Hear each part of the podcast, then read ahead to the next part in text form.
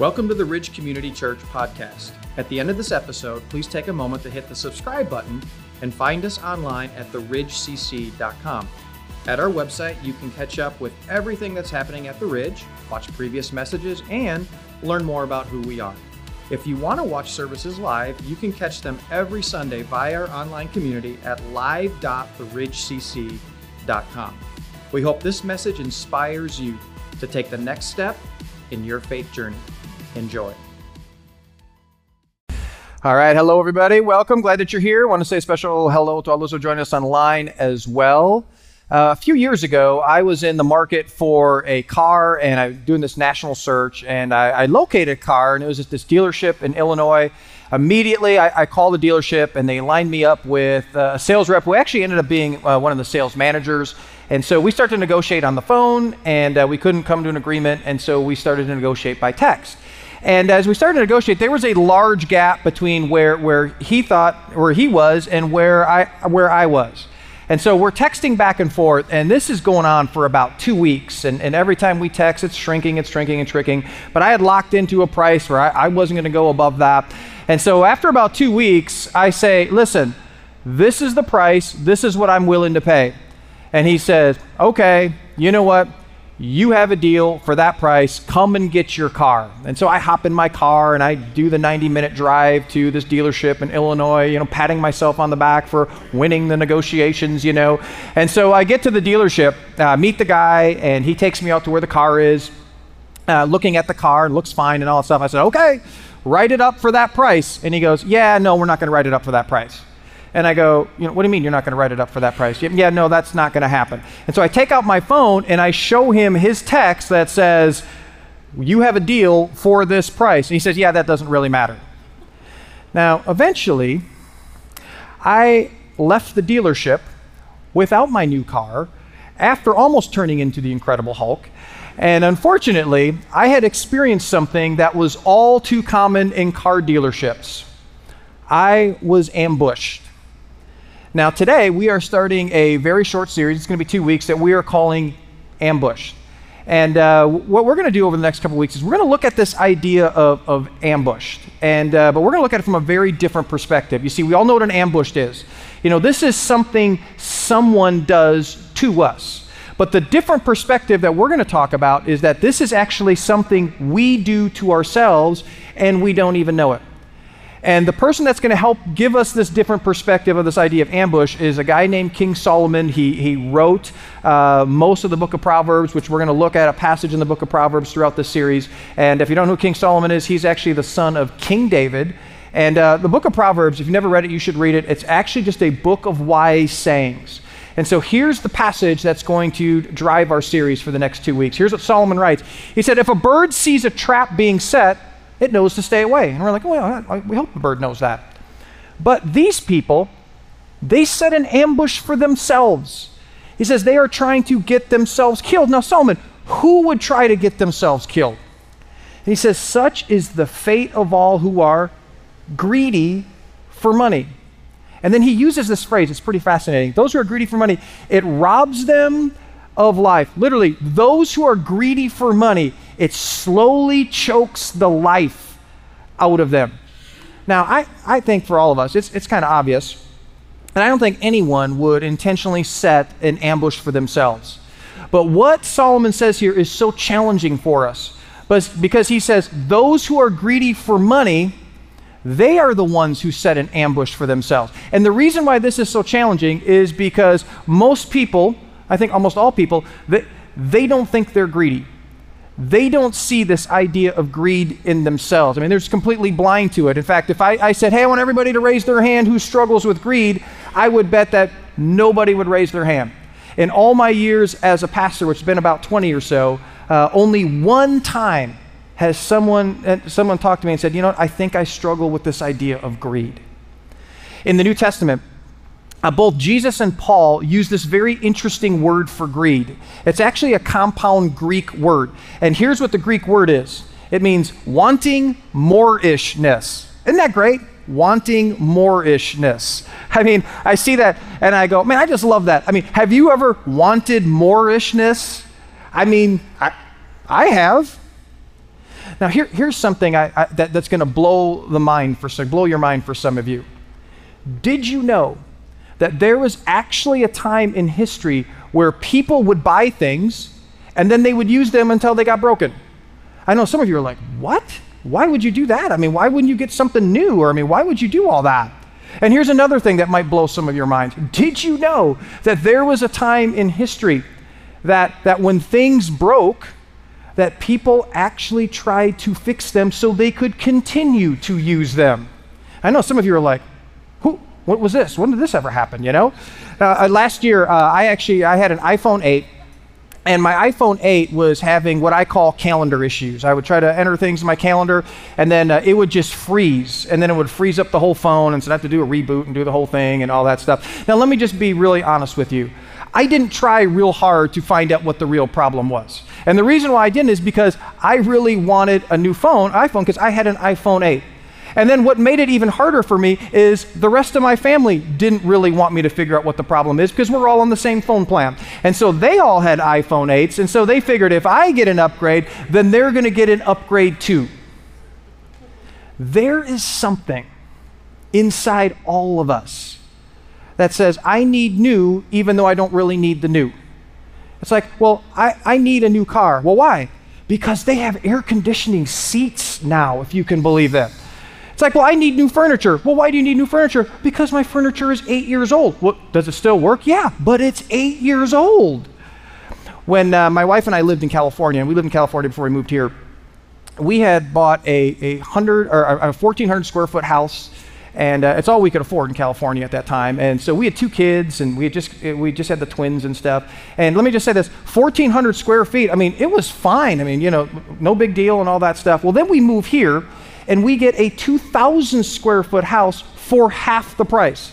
And so we move in, we're like, oh man, we're in a mansion. I mean, we are living in luxury. We have so much space. I mean, we, we can live here the rest of our lives. Well, so we're there for a couple weeks in this neighborhood, and we're talking to this neighbor that's, that's moving. And this wasn't the only conversation we had this, but this is, uh, th- this is the first one we had. And our, our one neighbor is moving. And I'm like, you know, is it because we moved in and all stuff? No, no, not because you guys moved in. Uh, it's, it's just because uh, we have a 2,000 square foot house, and uh, we only have two kids and we don't have enough room. I'm like, what do you mean you don't have enough room? They're like, yeah, we don't have enough room. We, we, we're, we, bought, we just bought a 3,000 square foot house. And we're like, what? And see, what we don't realize is that a big part of our life is the pursuit of stuff. And Solomon says, you just need to realize in that pursuit, you are actually ambushing yourself and you don't even know it. So, today, what I want to do is I want to talk about one of the remedies for this ambush. And what's great about this remedy is this I've never talked to anyone who doesn't want to experience this remedy in, our, in their life. But the problem is, we do the wrong things to experience it. And so, here's the remedy that we're going to talk about. The remedy is this contentment. And contentment, if you just, eh, what does contentment mean? It just means completely satisfied. It's like saying, I'm good. Here's the interesting thing about contentment. When we think of contentment, we think that contentment is this place we get, get to in the future. And it's like, okay, if I just get that, or I buy that, or I get that promotion, all right, then I'm content. But here's the thing that's not what contentment is.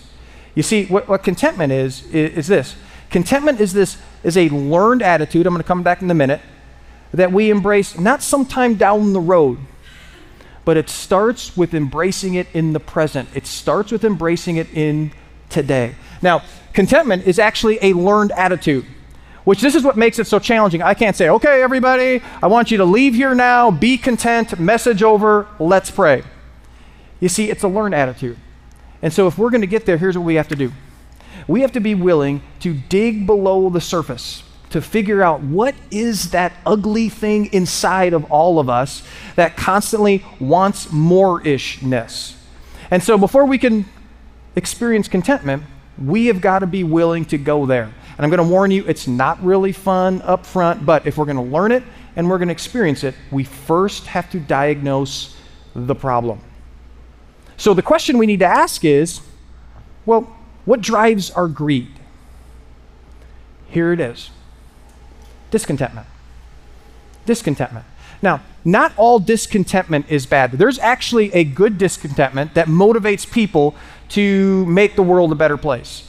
I mean, personally speaking, okay, this is just me, all right, I'm, and I'm not putting myself on a pedestal on this, okay, so please don't hear me on that. But personally speaking, I, I firmly believe that the local church and God working through the local church is the, the only solution just for all the brokenness and pain and division and junk in our world.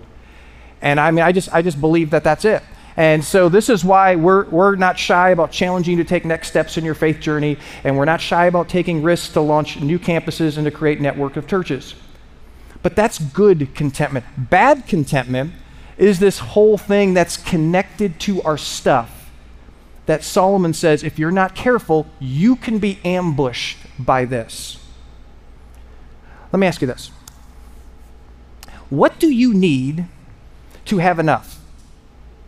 What do you need where you go, you know what? I'm good. I'm good. Don't need any more. There's been tons of studies of this throughout the years. I mean, a lot of them. And so thousands of people have been asked this in the studies. And here's, an, here's the interesting thing Do you know that the answer is pretty much the same no matter the income level? And do you know what the answer is? It's always a little bit more. And this makes complete sense because greed and discontentment are, are actually unsatisfiable appetites.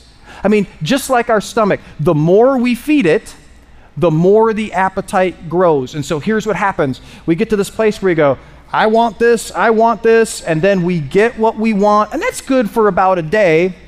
And then it's like, okay, um, now I need something else. And you know this because I, how many of you have gotten to this place where you've said something like this This is my forever house. And then three years later, it's like, yeah, that house looks a lot better over there. I think I want that house instead. How many of you had said, I'm going to drive this car into the ground. I mean, I love this car. And then it's a year later and the new car smell is gone, you know, and there's chips in the paint, and then the new model comes out, and it's like, hey, I think I want that instead. How many of you, at one point in your life, you said, if I ever make this amount of money, I mean, I will be completely content if I make this amount of money. And then you made that amount of money, in fact, you even more than that, and you're still not content. You see, it's this unsatisfiable appetite. This thing can never be quenched. So, if greed is driven by discontentment, well, then the logical question to ask is well, where does that discontentment in our life come from? I mean, what's the root of that? One word, and we know this one word too well. Here's where it comes from comparison. Here's what I have, and you compare it with what someone else has, and that awareness drives discontentment. Uh, years ago, there was this fascinating case study that was done uh, on this company, and this company built a manufacturing uh, facility in this very remote part of Central America. And this, this place was so remote that people lived in huts, they hardly had anything. And so they, they hired all these workers and they paid them to us what would be very, very little, but to them it was a, a whole lot. And so these workers, they, they worked for this company for a week and then they paid them uh, after a week. And then the next day, something happened. Every single worker quit. And why did they quit? Because they had earned more money than they ever had made in their life. So now th- this company had a workers crisis. They're like, well, what do we do? You know, because we need these workers and all that stuff. And so a leader on the team came up with this idea. He sent, he mailed shopping catalogs to every worker's home. And within one week, every worker came back to work again. And do you know why that is? Because the workers began to compare themselves with the began to see what other people have. They became aware of what other people have and they began to compare that with what they currently have and this drew, this fueled some discontentment in them that they didn't realize they even had. Now we hear that and that sounds kind of dishonest doesn't it? I mean who would do something like that you know? I mean can you imagine i mean think about this. Can you imagine living in a world where businesses knew what we didn't have and, what, and they started to think what, they th- what we think that they should have. And so they intentionally started to target us so that we would buy things that we didn't even know that we need. Can you imagine living in a world like that? And can you imagine living in a world where after we buy these things, that ads to similar things start getting sent to our social media accounts? And we even, we're on these websites and we buy things, and all of a sudden this thing pops up that says products. People who bought this product also bought this product as well. I mean, can you imagine living in a world where that happens? How appalling is that? You see, what we don't realize is the more that we're aware of what other people have, the more that that fuels discontentment in us. Now, let me tell you why that is. And most of us, we don't realize why this is. And that's because comparison, it always creates insecurities in us. And I want you to maybe kind of, as I talk about this, maybe think about a time where you've really experienced this and you know that this is true. Because it's like, they have something that I don't. And right when you go, begin to go there, there's kind of this feeling in your gut, you know, that, that you feel. And it's like, okay, they have something that I don't. And, you know, that's why their marriage is better off than, than, than my marriage. And that's why their family is happier than my family. It's because they have a remodeled kitchen, you know, and I don't have a remodeled kitchen, you know. And that's why he always seems happy because he has, a, he has a 2022 model and I only have a 2019 model. And their kids, I mean, their kids are so much better behaved than our kids because they get to go to Disneyland every year for vacation. And we don't get to go to Disneyland. We'd be so much better off if we did. You see, that comparison just creates insecurity in, in us. Where does that insecurity come from? The root of that insecurity is born from a false identity. You see, our greed, our wanting more ishness is, is really an identity issue. You see, we have bought into a huge lie. And if you were here last week, we touched on it a little bit, but here's the lie we bought into who you are is determined by what you have and what you look like, rather than who you are is determined by who God says you are. And this is why this is an ambush. Because for many of us, we're so unhappy and we don't realize it. And the reason why we're so unhappy is because we are, are, placed our identity in what we have. And when that happens, your identity will never be secure. Because someone always has more. And so you go about living your life and you never feel peace. You always feel anxiety. You always feel that feelings of insecurity because you can never measure up because there's always someone that, that has more. And so you go about your life and you're striving because you're always buying to keep up. And Solomon says, listen, that's an ambush. See, you have bought into a lie that's born in a false identity. Now, the good news is, is that Jesus actually talked about this. Uh, there was one time he, he said this to his disciples. He said this. He said, Hey, watch out. Why would he say watch out? Because it's a trap, it's an ambush. He says, Be on your guard against all kinds of greed. I find this kind of interesting because according to Jesus, there wasn't just one type of greed. There was many different kinds of greed. And then he makes this statement, life, your life, does not consist in an abundance of possession. Your identity is not determined by what you have. Listen, your identity is way more than that. A few years after this, the Apostle Paul came along and he took Jesus' words and uh, he just he kind of expanded them a bit and he said them in, in, in, his own words and here's what, here's what paul says. He said but godliness with what? Contentment is great gain. And so paul was like hey godliness actually isn't enough. Doing what we know god wants us to do is important but that there's not enough. There's got to be more. There's got to be this idea of contentment.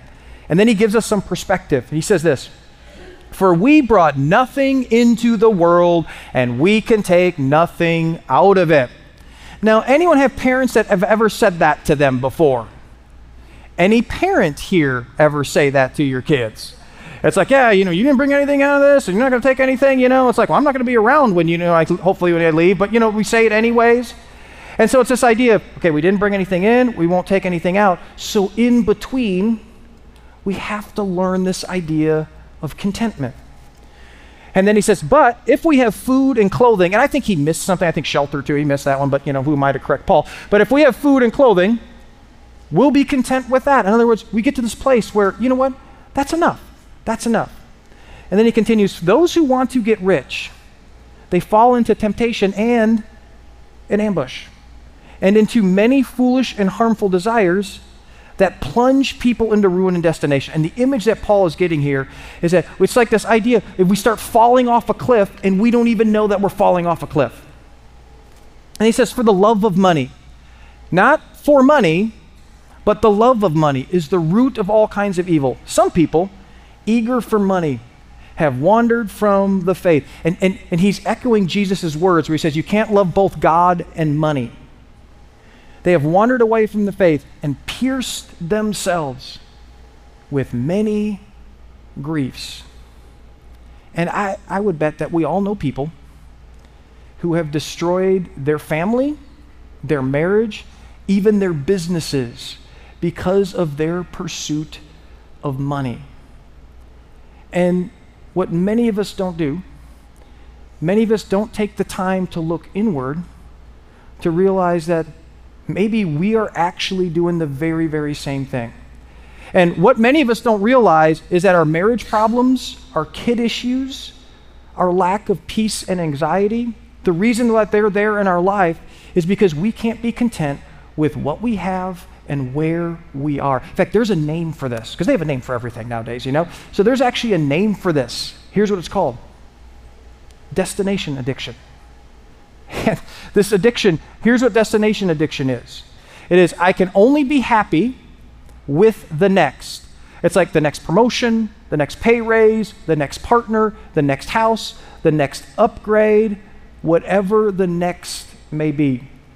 And so you just need to realize that if this is you, you will never be happy, never be happy until you get rid of this whole idea of the next. And so, if, if you follow Jesus and you want to experience the life that Jesus offers us, contentment isn't just something that's important, it's essential.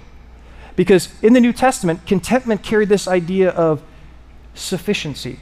You're enough even without the next. Money guru Dave Ramsey, I love what he says about contentment. He, he says this He says, Content people don't always have the best of everything. But here's what they do they make the best of everything. And unless we get to that place, unless we embrace this idea, nothing we buy will ever make us happy. So, at the core, discontentment and greed, they're identity issues. And so, if you struggle with contentment, which most of us do, here's a question that you, you should ask yourself. And most people, they have never asked themselves this question and that is when you're going to buy something, what are you really trying to buy? What are you really trying to buy? I mean, on the surface, it's the product, but if you get below the surface, you are actually trying to buy something that will improve your identity and you don't even know it. Know it. What are you trying to buy? Maybe you're trying to buy something so you, in, you impress others. Maybe you're trying to buy power and prestige. Maybe you're even trying to buy your way out of loneliness. I love talking to, to high school students and uh, e- even my own high school students, and everybody there wants to have the latest, you know, everybody does. And so they, they may not even like it, but everybody has it, and so, you know, they, they want it as well. And so if you have a little fun with them, and then you get them to the point where you say, Why do you really want that? Here's what they'll say if they're honest I, I just want to be accepted. And you know what? I can't tell you uh, just the countless purchases I have bought and honestly have regretted. And you know what the bottom line is? Wasn't I really needed them? Wasn't even really wanted them. There was just insecurities in me that drove those purchases. So, what we need to do then is we need to develop some action steps that will, will help us change our attitude and will help us give an attitude of contentment. And so I want to give you a few of these. And then I'm going to wrap it up by just giving you two challenges by keeping the, the, these three things in mind. Okay, so here's some things that, will help us just change our attitude toward an attitude of contentment. Here's just some suggestions for you. I, I want to encourage you to see advertising for what it really is. Every advertisement we see is designed to make us feel like our life is not enough without that product. And so if we don't see behind that, we will constantly fall prey to, to advertisement. It's kind of like this You know, I, I will never look like The Rock, and I want to look like The Rock, you know, if I don't drink this awful tasting protein shake, you know, I'll, ne- I'll just continue to look like I am now. And ladies, you know this. It's like, I'll never look like her. Now, I don't know who her is because I don't keep track of her, but you know who her is, you know. You'll never look like her if you don't wear her clothing line, if you don't wear her perfume line, if you don't wear her jewelry line. Now, here's what I want to encourage you to do. Next time you're watching an advertisement and you just feel yourself getting sucked in, here, here's what I want you to do. I want you to say this out loud I'm enough without you. Second suggestion I want to encourage you to do never impulse, impulse buy. Now, this is why, right here, I don't do the grocery shopping in our house anymore. Now, I used to, and here, here's what would happen. So, my wife, you know, she'd write the list out and all that stuff, and then, you know, she put like the aisle number in there and all that stuff to kind of help me out because I'm directionally challenged. And so I go to the store, and then I would find myself seeing things, and then I would just kind of get caught up in those things. And so, you know, I'm pushing the cart around, and I'm like, oh my gosh, Tony the Tiger. I haven't seen Tony the Tiger in like 30 years now. But man, that looks good. I need to start eating Frosted Flakes again. And so I would come home with, with frosted flakes. And what would happen? My emotion would start to get caught up, and as a result, I would start to buy things. And that's what happens with impulse buys. You know, our, our, we just emotionally talk ourselves into things. And so here are just a few things that, that we have done that, that have really helped us. In my mind now, we, we play by what's called the 24 hour rule. That if we're ready to impulse buy and our emotion is starting to talk us into something, we just give it 24 hours. And if you do that, here's what will happen. Most likely, for us, it's about 99%. Most likely, you won't feel the need to buy it anymore. The other thing that we do is we just we say we're going to run everything into the ground. Now I talked about I, I, talked about cell phones later. You know, if you have kids, they always want the latest technology. They want the latest phones. Here's what I tell my kids. I always say, if you buy a phone and you run it into the ground and then buy new, guess what you'll have? The latest and you'll have saved a ton of money. Now, they don't like to hear that, okay, but I just tell it to them, tell it to them. Anyways, so never impulse buy.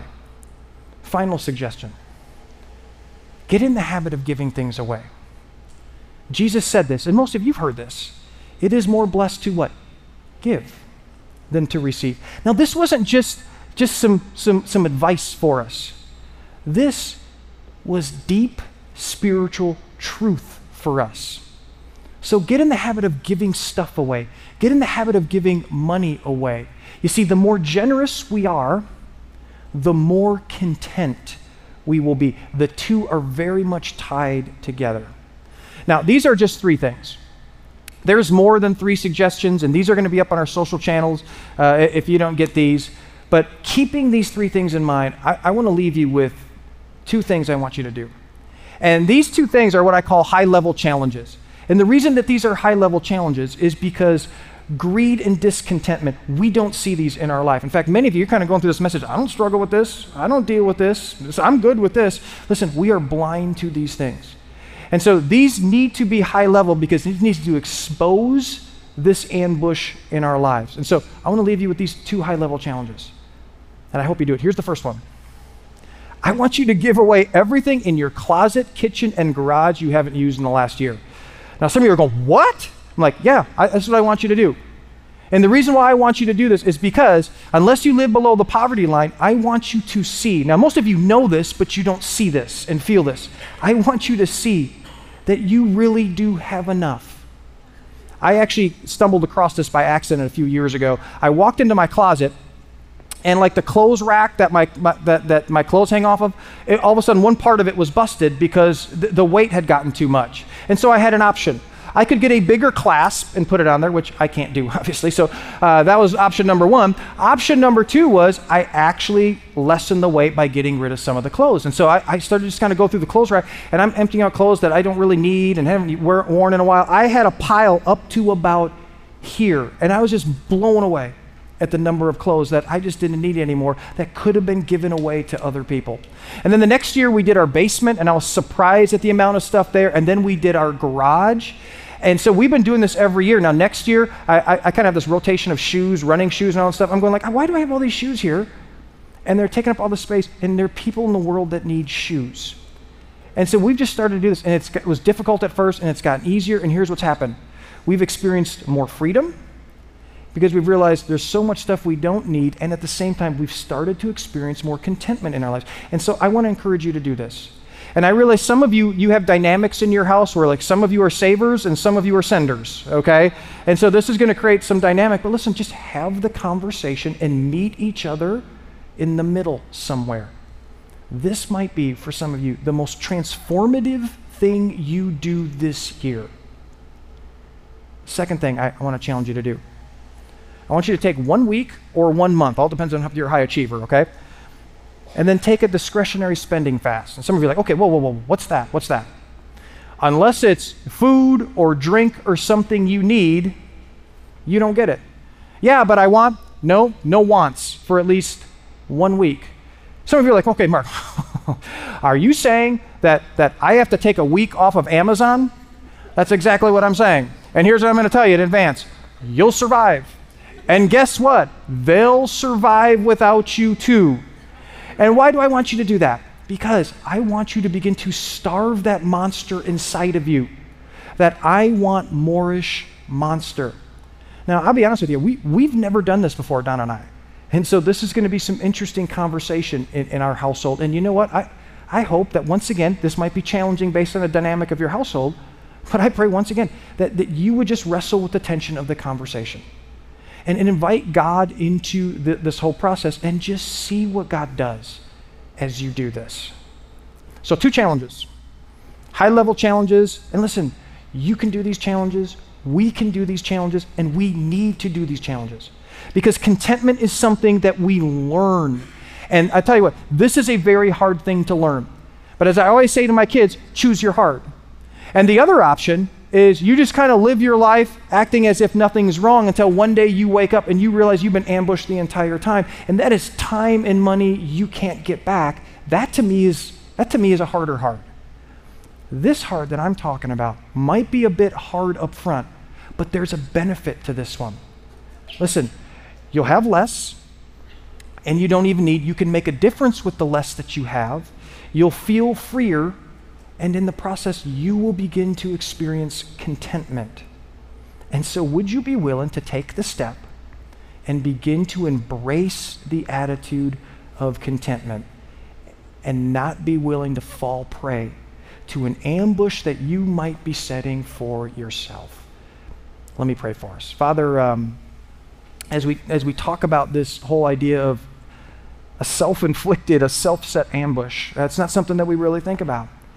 And when it comes to greed, I, I think our initial, initial reaction is, well, that's not me. I don't deal with that. But God, that's what makes it the ambush. It's so sneaky, and we're so blinded to it. And so, Father, I, I just pray that we would have open hearts. And even if we don't feel like we need this, I pray we'd be willing to step into these challenges. And uh, we would just kind of go through our stuff and give stuff away. Pray that we'd be willing to just go on a discretionary fast. And God, just really to see what you do as we kind of step into this. We want to have this attitude of contentment. And uh, so, Father, you want us to have this attitude of contentment, but it's not something we can just pray into our lives. It's something that we step into our lives. And so, may we do that. May you continue to really just do something in us to get us to this place of contentment. And we pray this in Jesus' name. Amen. Thanks for listening to the Ridge Community Church's podcast. If you live in Southeast Wisconsin, we'd love to host you at one of our weekend services. For directions, service times, and more about our kids and students' environments, visit us at theridgecc.com. That's theridgecc.com.